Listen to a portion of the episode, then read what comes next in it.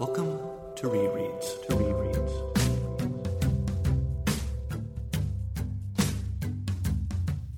As I try to gather thoughts, write, and record this episode of Rereads, I am keenly aware that this is a very different cultural space than when I first read these books. The coronavirus pandemic has spread and taken the lives of over 125,000 people in the United States. The wanton killing of George Floyd has brought hundreds of thousands of people to the streets to demand justice and a better way forward as a country.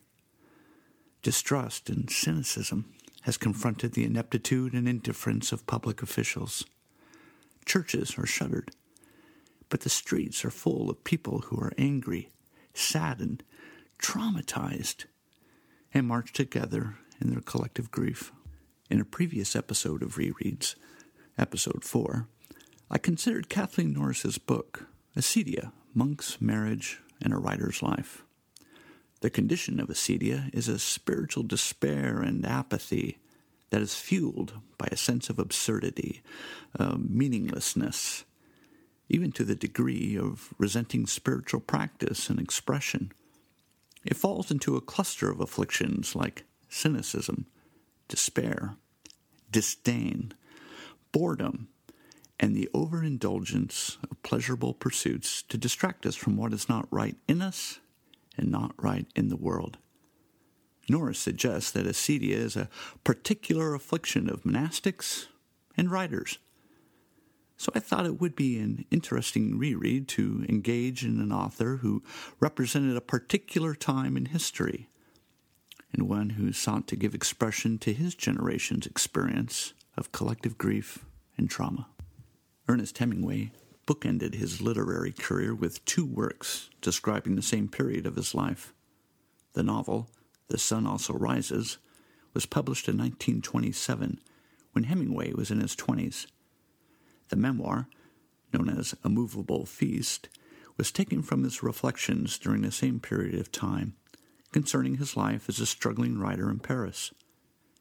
However, those recaptured notes and subsequent book were not published until shortly after his death in 1961. Together, these two books create a bifocal view of the thoughts and actions of a particular subset of a generation born around the turn of the century. In these two books of Ernest Hemingway's, the reader is presented with characters, including F. Scott Fitzgerald and even Hemingway himself, who have been described as the lost generation. Attributed to Gertrude Stein, the Lost Generation describes a group of expatriate artists and writers living in Paris during the 1920s. They were a soul weary lot, some of whom had witnessed the atrocities of World War I and had seen the effects of the Spanish flu pandemic and the economic recession of post war Europe. I have read Hemingway before and enjoyed his robust, first hand knowledge style of writing.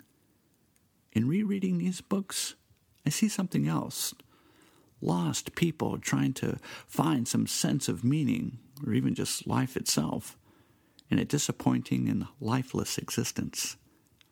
Their lives form a strange tension in creating beautiful things that give voice to the pain of their life, while at the same time seeking to numb the pain of their own lives.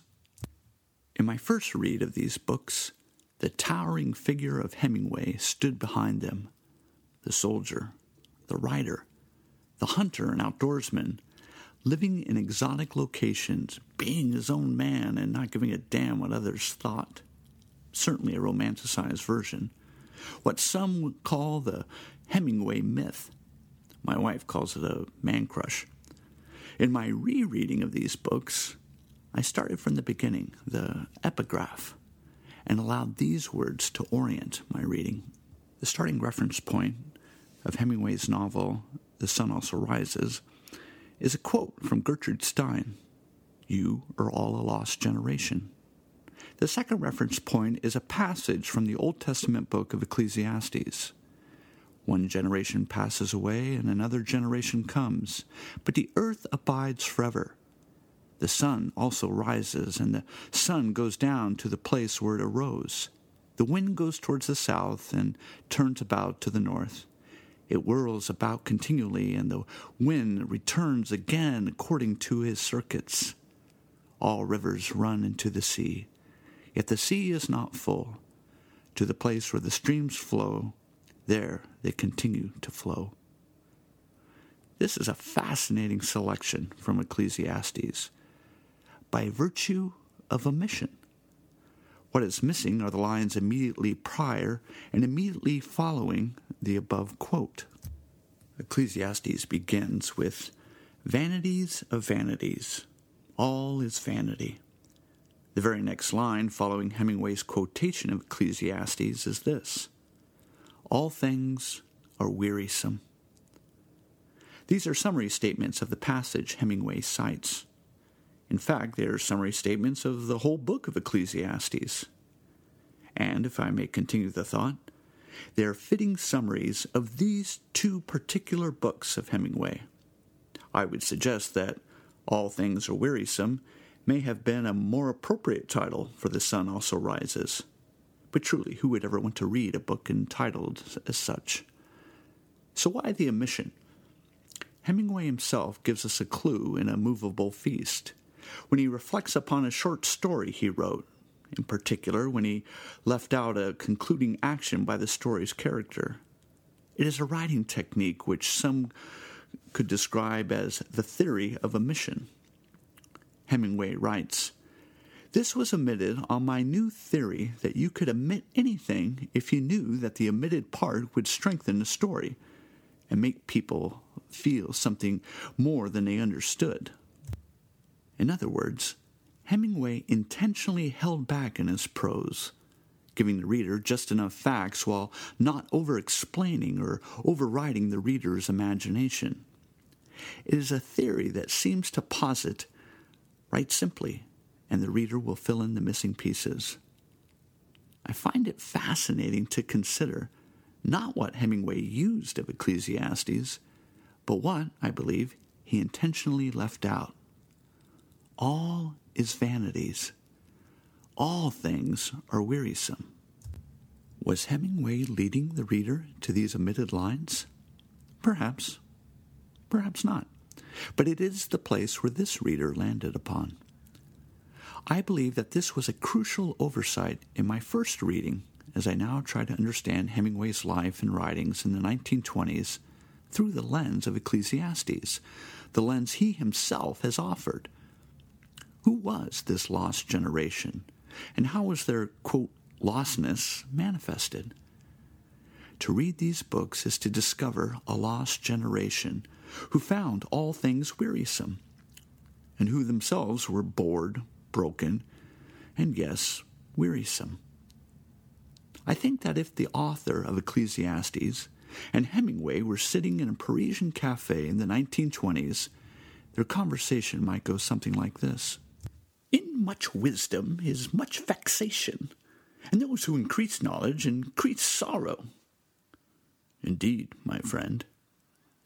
You know, I said to myself, Come now, make a test of pleasure. I searched with my mind how to cheer my body with wine. Whatever my eyes desired, I did not keep from them, and I kept my heart from no pleasure. It sounds like a great calling. No, for I discover that the race is not to the swift, nor the battle to the strong, nor bread to the wise, nor riches to the intelligent, nor favor to the skilful, but time and chance happen to them all. For they all die in the end. I thought about this, so I hated life. Because what is done under the sun, the same sun that also rises again to what seems to be the same day, is all grievous to me. Wait, let me write this down. The sun also rises. I began to despise my work, for it brought me no joy. My accomplishments made me anxious. They would soon be forgotten, or another would take credit for them. So I gave my heart up to despair. What's it like, being a writer? There is nothing to writing. All you do is sit down at a typewriter and bleed. But when you don't or can't write, you feel the death loneliness that comes at the end of the day, of, of every day that is wasted in your life. So then I too give up my heart to despair. I'll finish your coffee. In his first novel, The Sun Also Rises, the main character of Jake is a projection of Hemingway himself. Or at the very least, there was a transfusion of character traits and experiences that Hemingway injected into his fictional character. The story moves the characters from the cafes and bars of Paris to the countryside of Spain, where Jake takes in the legendary trout fishing and the fiestas surrounding the bullfights. While in Spain, one of Jake's travel companions challenges Jake's view of the world. It is strongly suggested that Jake should speak and write with more irony, pointing out all the incongruities and absurdities of life. Jake took a big gulp of coffee. Ah, oh, hell, I said. It's too early in the morning. There you go. And you claim you want to be a writer, too. You're only a newspaper man. You ought to be ironical the minute you get out of bed. You ought to wake up with your mouth full of pity. Go on, I said.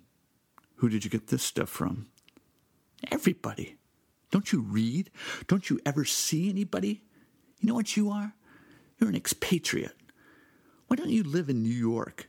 Then you know these things. What do you want me to do? Come over here and tell you every year? Take some more coffee, I said and he drank the coffee. You're an expatriate. You've lost touch with the soil. You get precious, fake European standards have ruined you. You drink yourself to death. You become obsessed with sex. You spend all your time talking, not working. You're an expatriate, see? You spend all your time in cafes. Sounds like a swell life, I said. When do I work? You don't work. One group claims women support you. Another group claims you're impotent. No, I said. I just had an accident. Hemingway gives the reader the briefest glimpse and description of this group he was a part. You are all a lost generation, said Gertrude Stein, one of the women who supported Hemingway, by the way.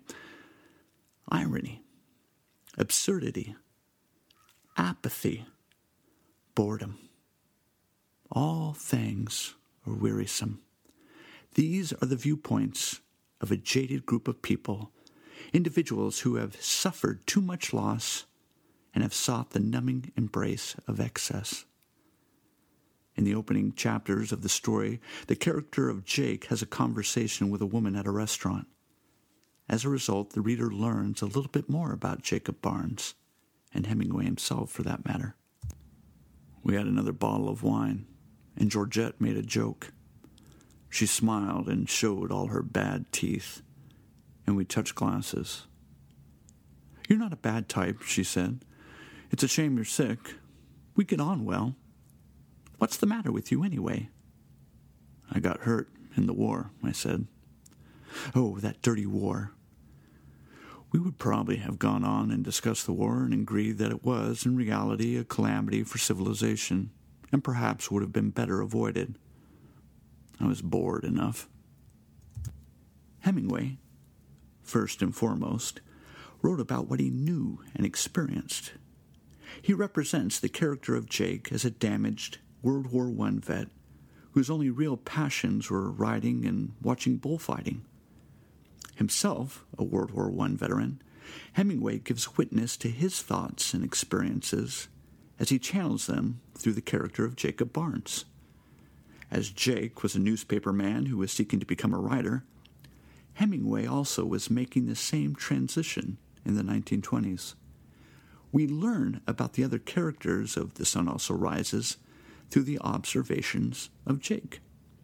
Likewise, Hemingway, the journalist, presents his observations of the assorted literary personalities he comes in contact with during his years in Paris, as represented within the pages of A Moveable Feast.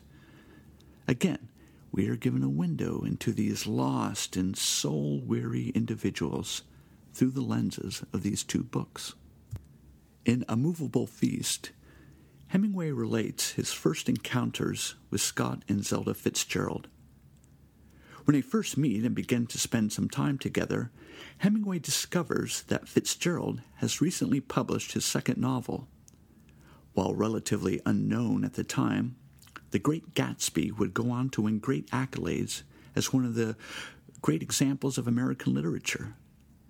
Yet before he has an opportunity to read Fitzgerald's book, Hemingway discovers that his new friend is a broken and anxious man who has an uneasy relationship with alcohol, not to mention an uneasy relationship with his wife Zelda. The incendiary combination of an unstable Zelda and a vulnerable Scott would give Hemingway pause. In A Moveable Feast, Hemingway makes the following observations of the Fitzgeralds. Zelda was jealous of Scott's work, and as we got to know them, this fell into a regular pattern. Scott would resolve not to go on all night drinking parties and to get some exercise each day and work regularly.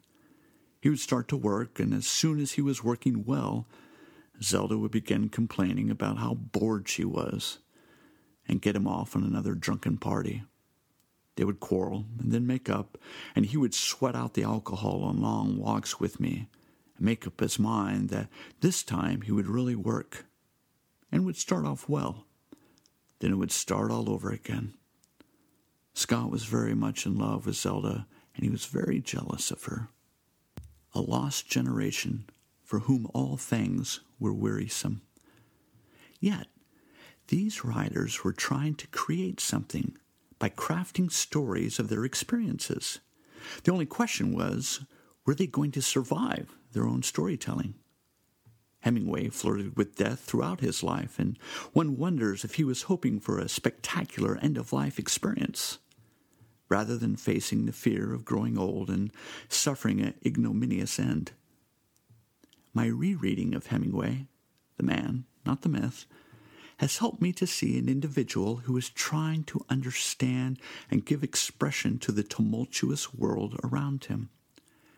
They're not always feel good stories ending in some satisfying resolution, but neither were those Hemingway's experiences. There are loose ends, uh, omissions, and like real life, places where the reader and observer of this life have to say, I don't know what happens next. I, I don't know how he or she end up. As I reflect upon these days and this present generation of young adults, I wonder what literature will emerge? What art will be created? What acts of beauty will come into being so as to give voice to their collective trauma, grief, and despair? I wonder how will hope be expressed? How will peace and compassion be represented as the only viable option for society? In Henri Nouwen's book, The Wounded Healer, he gives a description of those who operate out of compassion, one who, quote, suffers with. While Nouwen was speaking of ministers, I have paraphrased Nouwen's ideas to include writers and artists. Perhaps the main task of the writer and artist is to prevent people from suffering for the wrong reasons. No writer or artist can save anyone. They can only offer themselves as a guide to fearful people, where a shared pain is no longer paralyzing, but mobilizing, when understood as a way of liberation. When we become aware that we do not have to escape our pains, but that we can mobilize them into a common search for life. Those very pains are transformed from expressions of despair into signs of hope. Why do we read books? To gain empathy, perspective, and, and knowledge about people and places we might otherwise would not have known. We also read to find companionship of experience, where an author can help give voice to the confusing soup of thoughts, feelings, and experiences that percolates within us. Why do we reread books? because our lives are not static. We often find ourselves to be a mess, and we need help and perspective. We need guides who will help illuminate the path and give some clarity to our lives and point us to a better way.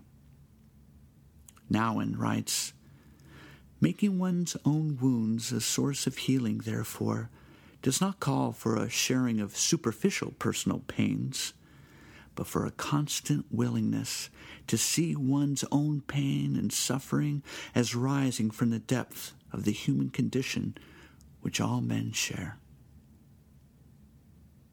This has been Rereads, and my name is Kent Place.